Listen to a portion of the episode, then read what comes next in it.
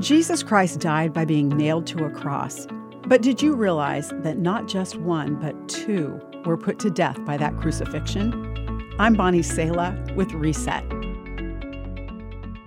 There are many images of the crucifixion of Jesus, but this one is unusual.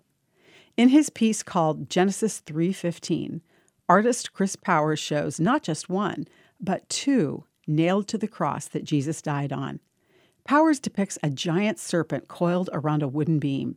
The lower half of a man's body is suspended on the beam, and the snake's mouth is latched onto the man's heel. But through the feet, on through the serpent's head, and clean through to the other side of the cross, a giant spike brings an end to the serpent's life. We can imagine him held there, writhing and hissing in defeated rage until his finally lifeless body is thrown aside. Powers' image illustrates Genesis 3:15. We're speaking of Jesus to the serpent in the Garden of Eden. God says, "He will strike your head and you will strike his heel." Satan was defeated on the cross of Jesus. He knows that and we need to remember it.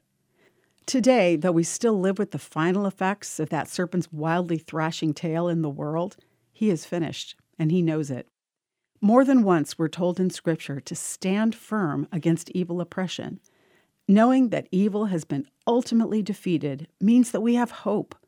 When you're struggling with wreckage from the final lashes of that dead serpent's tail, remember Jesus' last words It is finished, and I am making everything new. I'm Bonnie Sala with Reset. To hear this again, read or share this, or to find more resources like this, visit guidelines.org.